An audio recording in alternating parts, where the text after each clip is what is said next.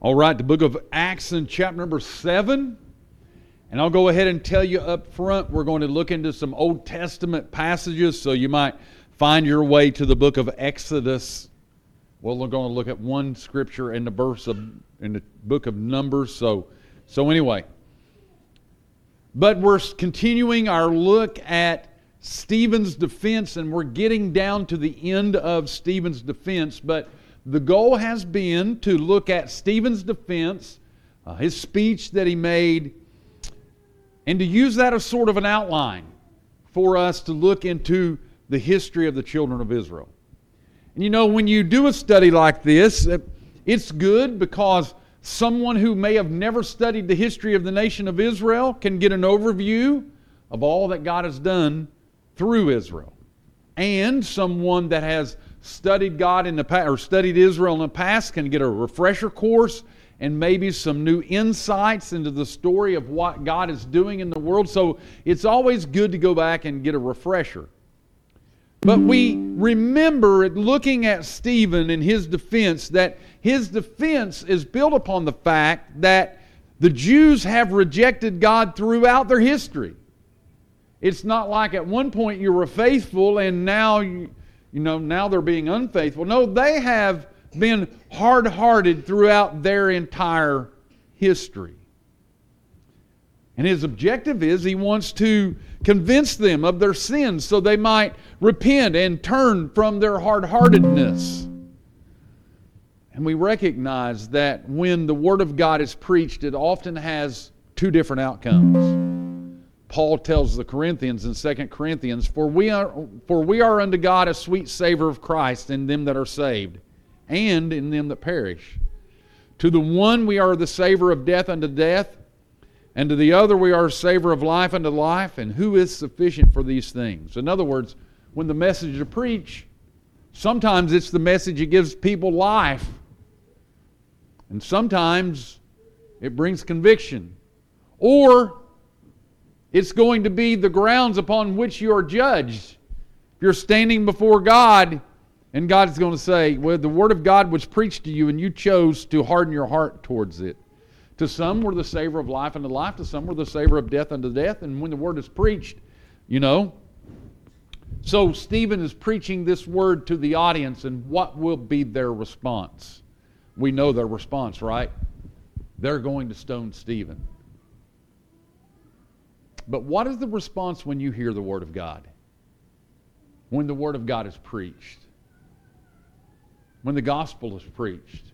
Does it bring life to you? Or is it adding to your sentence of death?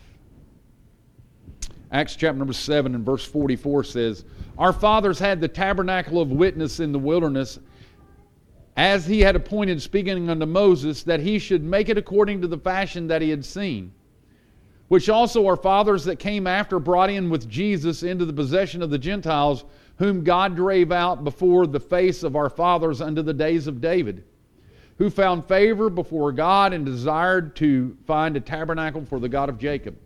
But Solomon built him a house. Howbeit the Most High dwelleth not in temples made with hands, as saith the prophet, Heaven is my throne, and earth is my footstool. What house will you build me, saith the Lord? Or what is the place of my rest? Hath not my hand made all these things? So, in our study, we have looked at Israel and we've seen how they have fallen into idolatry. And last week, we even talked about how, even in the wilderness, they were already fallen into idolatry. And their fall into idolatry was not a little one. It wasn't like, well, you know, they mostly followed God and you know, occasionally they fell into idolatry. No, remember, they sacrificed their children to Molech. It's not a little bit of idolatry if you sacrifice your children to Molech. And so we understand there was much idolatry in the nation of Israel. And so we just want to understand that. And Stephen's making his defense here.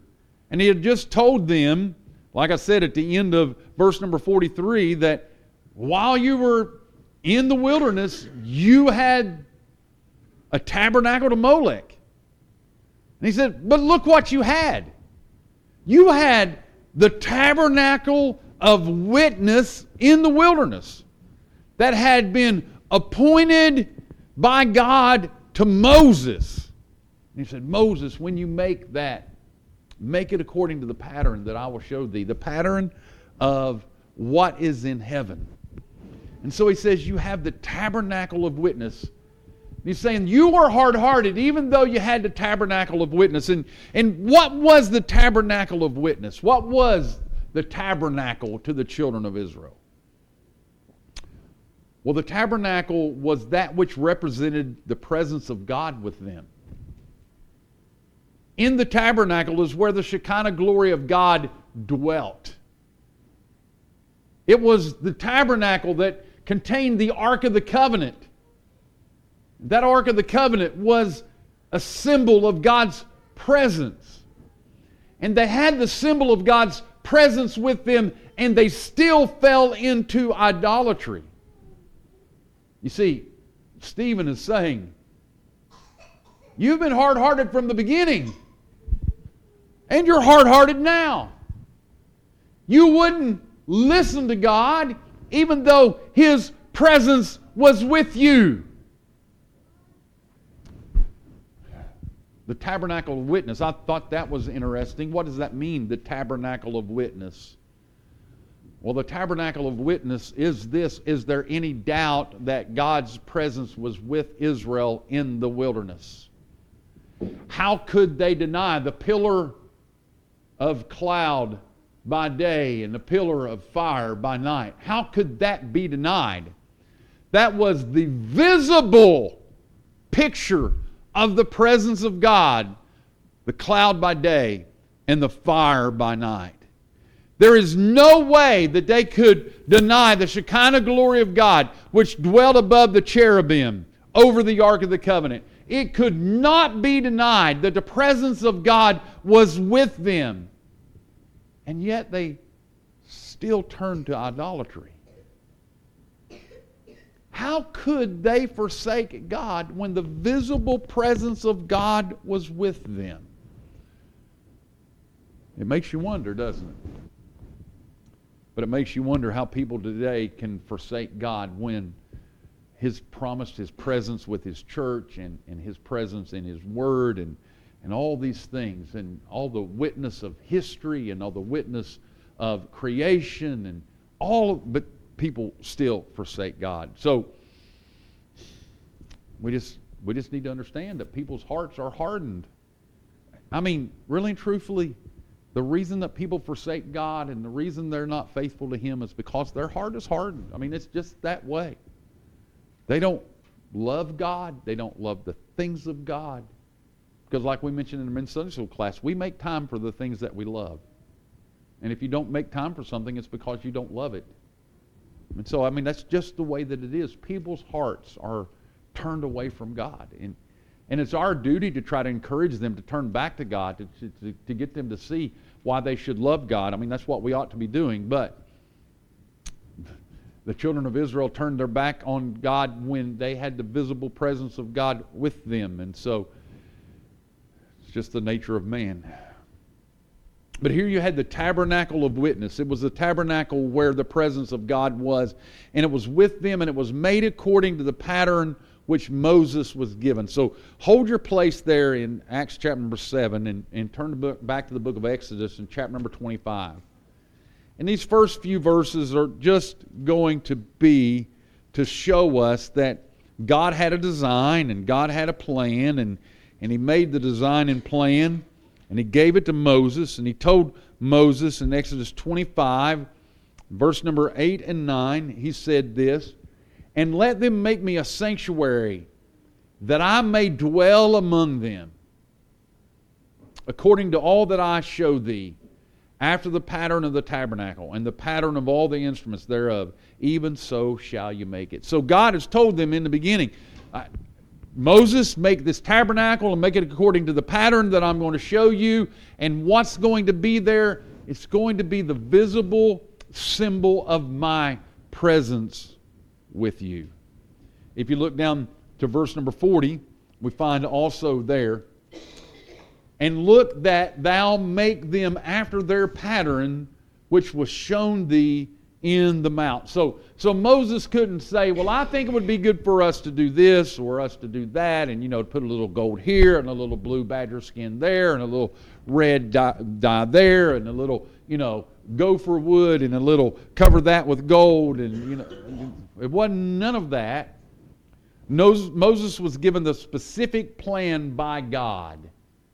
There was no free agency with Moses. Moses was to make it according to the plan of God. It, it allows us to see that, that worship of God is not up to our own discretion.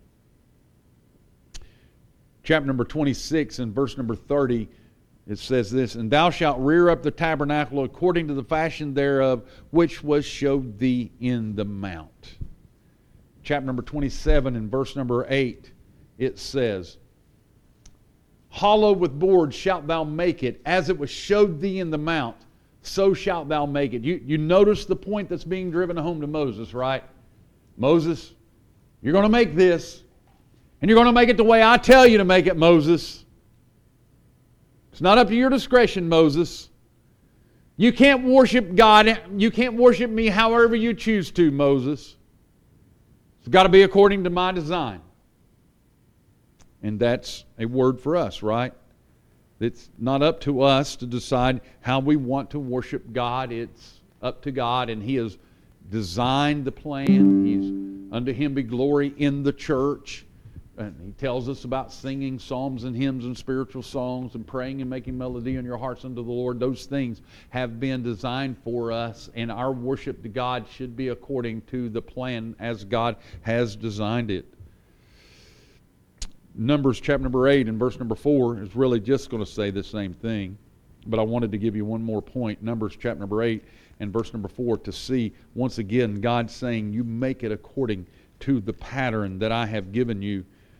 Numbers 8 4 says, And this work of the candlestick was of beaten gold, under the shaft thereof, under the flowers thereof was beaten work, according to the pattern which the Lord had showed Moses. So he made the candlestick. The plans were so intricate, even down to the recipe. And you can go ahead and turn to Exodus chapter number 30 and verse number 22. Even down to the recipe of the incense. And here's the reason I want you to see this verse.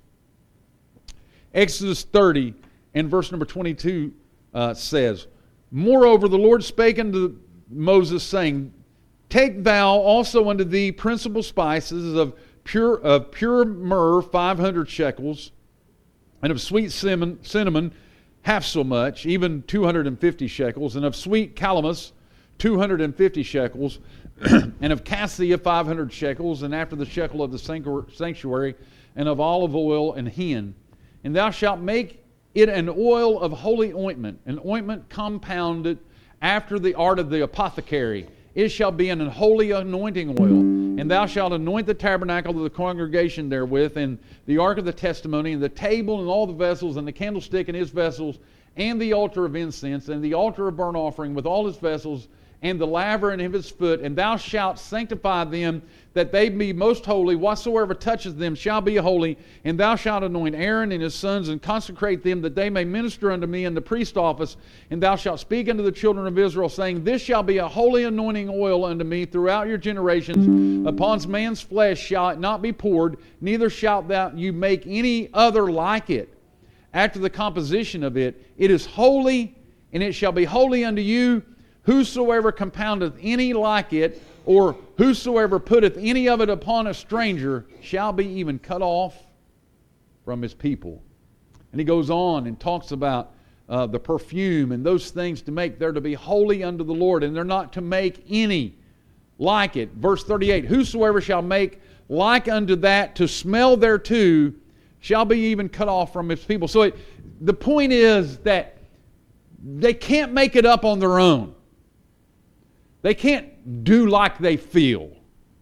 And if they try to do it on their own, they're going to be cut off. And so you should be desirous of worship, worshiping God as He has prescribed. The worship that we have of God should be according to His design. We're not free agents. We're following the pattern laid out by the early church.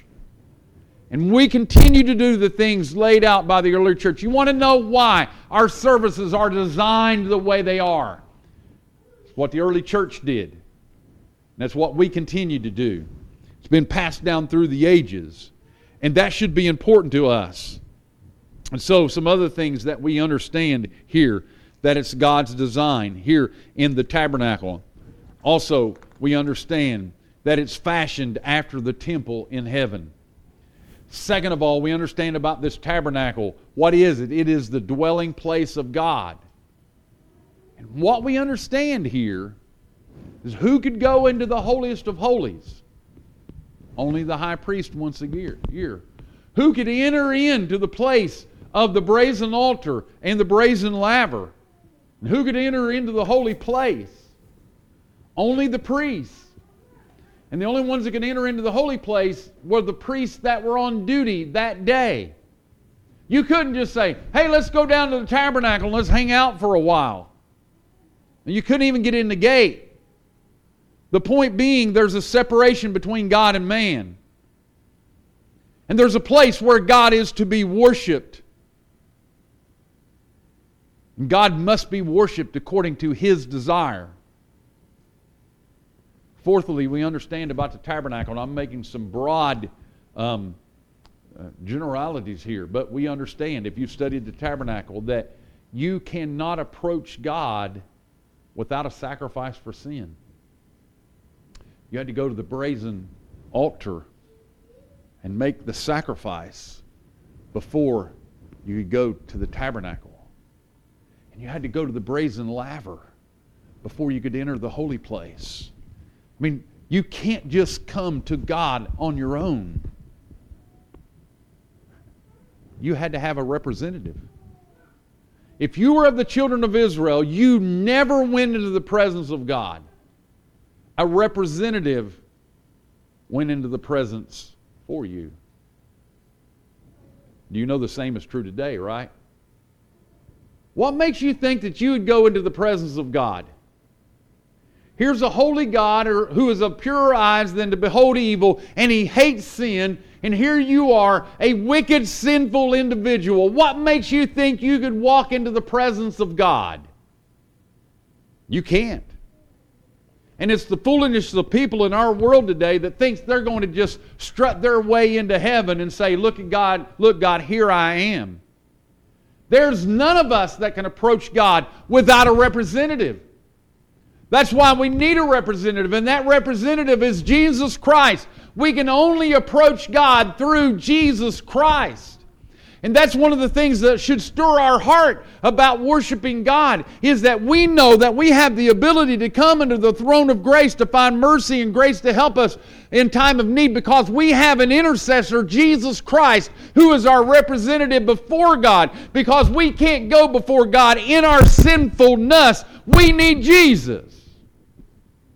And that's one of the reasons that we ought to be thankful that we have the ability to worship because we're worshiping God today through Jesus Christ. And that's one of the things, it's a picture that's painted for us in the tabernacle. But then we also see that God is a God of order. He doesn't, it's not, nothing God does is freelance. It's not God waking up in the morning and saying, oh, I wonder what's going to happen today. No. Known unto him are all of his works from the beginning. Every day is ordered by God. Whatever is happening today is happening according to the decree of God. God is a, God of order in all things. Nothing's happening by chance. And so we see in the tabernacle that God is a God of order. And those are some things that the children of Israel should have noticed because they had the tabernacle of witness with them. But as we go back to Acts chapter 7 and verse number 45, we also see this that it says about the tabernacle, which also our fathers that came after brought in with Jesus into the possession of the Gentiles, whom God drave out before the face of our fathers unto the days of David does that confuse anyone that our fathers brought in with Jesus? What's that mean? Jesus wasn't alive. How did the fathers bring it in with Jesus? How did they bring the tabernacle in with Jesus? Well, it's not difficult to understand if you understand that, you know, just like we have uh, William and Bill, okay, or Will, Jesus is the name of Joshua. Okay? So when they're saying which brings him in, and, and, if, and if Jesus of Nazareth would have been alive during the days of the wilderness wanderings, he would have been Joshua of Nazareth. It's the same name. So when it says Jesus here, it means Joshua. So, which our fathers had the tabernacle of, of witness in the wilderness, or which also our fathers that came after brought in with Joshua into the possession of the Gentiles. And that makes perfect sense, doesn't it? Because who went into the possession, who crossed the river Jordan, and who went into the land of Canaan? Who was the leader at that time? Joshua. So all of a sudden, that makes perfect sense, right? That it's talking about Joshua there. But the tabernacle came into Canaan when Joshua led Israel into Canaan. And what was that possession, why did the Ark of the Covenant and the tabernacle go in? Notice it says that God drave out before the face of our fathers under the days of David. The presence of God drove out the inhabitants of Canaan. We know it wasn't the military might of Israel that drove out the Canaanites, right? It was God who drove them out. God's plan for Israel was set in place, and Israel would inhabit Canaan Israel just needed to walk by faith, and God was going to accomplish his purpose. Israel was going to inhabit all of the land that God had given unto Abraham. And so they should have expected that God was going to drive out the inhabitants of Canaan. But they didn't walk by faith. They didn't do what God told them to do. And how often do we struggle in our lives when we should be walking by faith, walking according to the plan of God as He has designed, but because we don't listen or because we don't want to apply the Word of God to our lives, or we don't even look at the Word of God for direction. We can't walk by faith. And so we struggle in our lives. But I want you to notice something. Notice this big jump. He jumps from Joshua to David, right? Whom God drave out before the face of our fathers, Joshua, came into Canaan land. God drave out before, the before our fathers under the days of David. Big jump there. I didn't put it in years. I should have done that, but I didn't think about it until just now. I didn't know that how many years that uh, Stephen just jumps over a, a lot of history from Joshua to David, and if you would take the time to stop and think, well, what all did we miss if you're going from Joshua to David? And we're going to talk about that in just a minute. But let's remember that Stephen's not giving necessarily a history lesson here, so it's okay that he skipped this much room from, from Joshua to, to David, because those to whom he is speaking, and give, when he's giving his speech here, they would know that history. But he skips over it and, and I want us to think about what did he skip? Well, he skipped all of Judges. He skipped the life of Samuel. He skipped all the life of Saul. So, all of that struggle between Saul and David, I mean, Stephen doesn't even mention any of that. See, all of Judges, Samuel, and Saul, it's all left out. And we can talk about why that is, um, but we'll not talk about that. But he, but he skipped over that because again, his purpose is he's, he's showing the hard heartedness of Israel. And so he's skipping over all that. But, but I do want to go back and look into that section for just a little bit because I want to talk about Samuel. Because Samuel is an important character in the scripture. Again, I'm, I'm not specifically speaking about all that Stephen did. I, I'm using this as kind of an outline for the history of Israel, but I, I want to go back and talk about Samuel. Who was Samuel? Remember, Samuel is the child that Hannah, uh, that Hannah prayed for. And Samuel served with Eli. Remember, Hannah took Samuel and, and you know, gave him to Eli. This is the son that God has promised me, and so I'm giving him to you because God has given him to me. And so he served as a priest with Eli. And God spoke to Samuel as when he was just a young boy. Let's go now to 1 Samuel chapter number 3.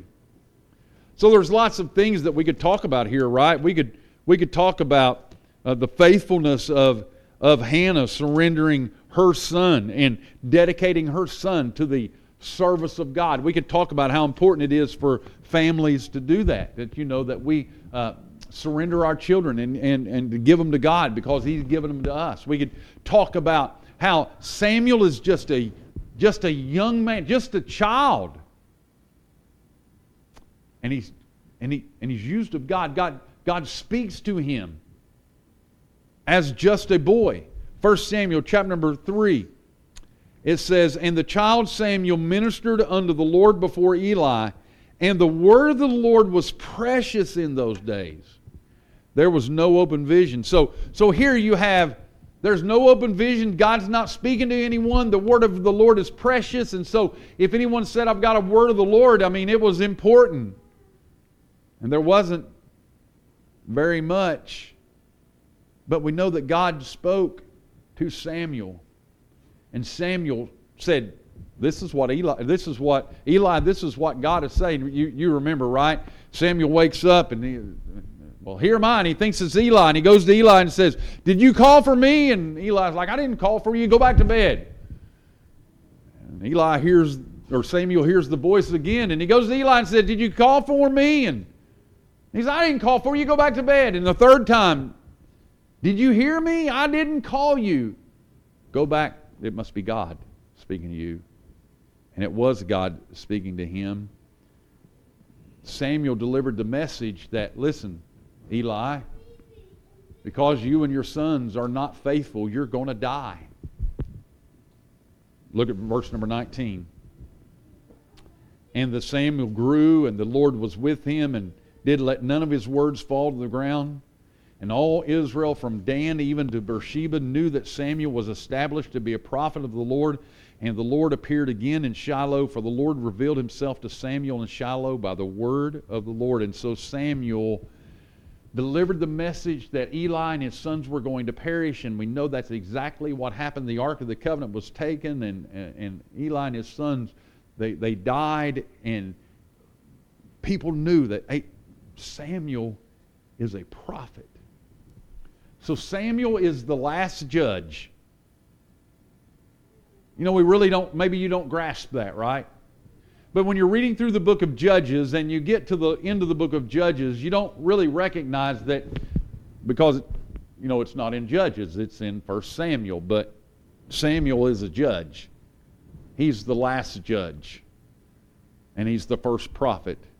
He's the first prophet since Moses. And some consider Samuel to be the greatest of all judges because of the places where he led Israel. But, but there you have Samuel. And, and then we go through all the, the life of Samuel. And what did Samuel try to do? Samuel tried to leave his sons as judges in his place. But if you turn over to 1 Samuel chapter number 8, verses 1 through 5, it says, And it came to pass when Samuel was old that he made his sons judges over Israel. Now the name of his firstborn was Joel, and the name of his second Abiah, and these were these, they were judges in Beersheba. And his sons walked not in his ways, but turned aside after lucre, and took bribes and perverted judgments. Then all the elders of Israel gathered themselves together, and came to Samuel unto Ramah, and said unto him, Behold, thou art old, and thy sons walk not in thy ways. Now make us a king to judge us like all the nations. It's actually the sins of Samuel's sons that lead the children of Israel to desire a king.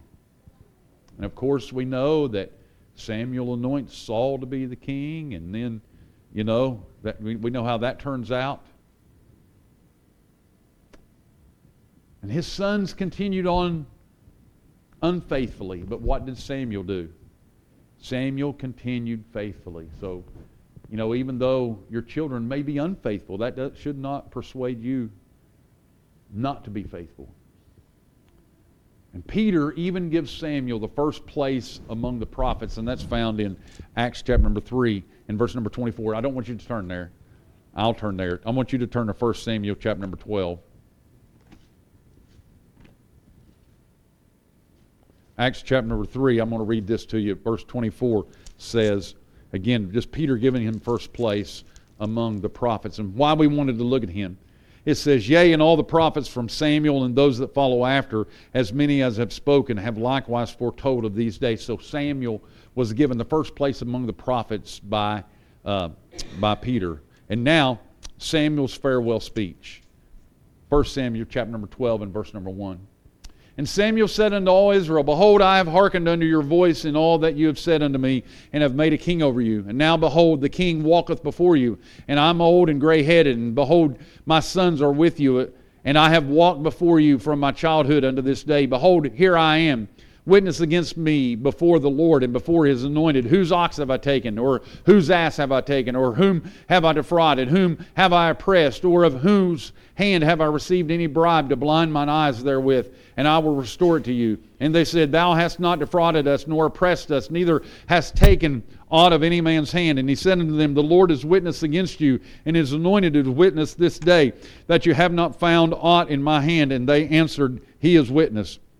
And Samuel said unto the people, It is the Lord that advanced Moses and Aaron, and that brought your fathers up out of the land of Egypt. Now therefore stand still, that I may reason with you before the Lord of all the righteous acts of the Lord, which he did to you and to your fathers, when Jacob was come into Egypt, and your fathers cried unto the Lord.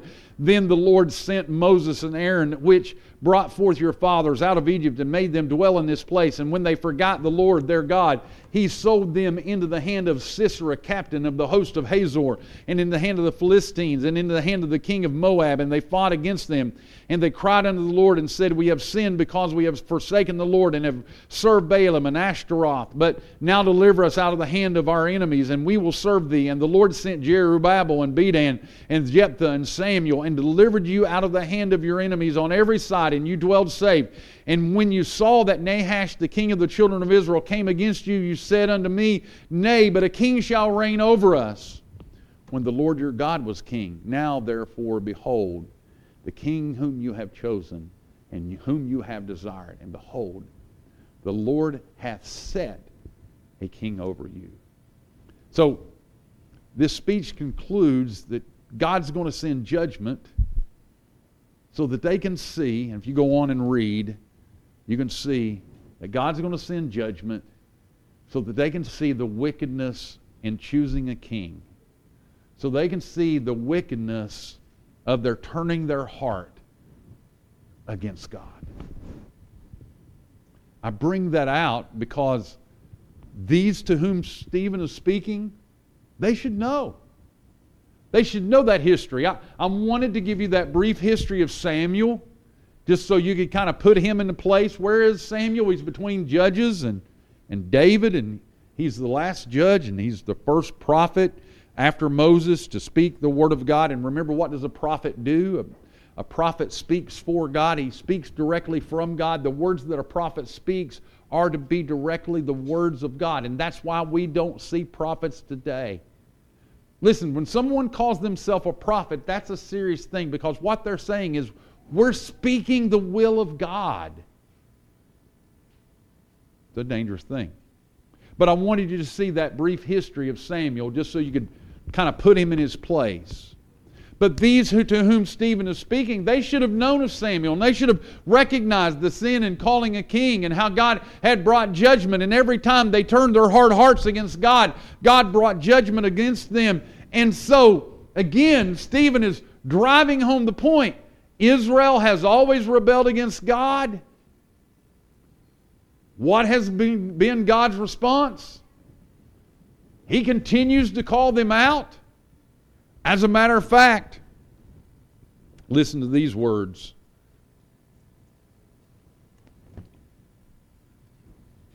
This is Isaiah chapter number 50 and verse number 2. Wherefore, when I came, was there no man? When I called, was there none to answer? Is my hand shortened at all that it cannot redeem? Or have I no power to deliver? Behold, at my rebuke I drive the sea. I make the rivers a wilderness. Their flesh stinketh because there is no water and uh, dieth for thirst. In other words, God is saying, I'm calling out to you, and why won't you listen?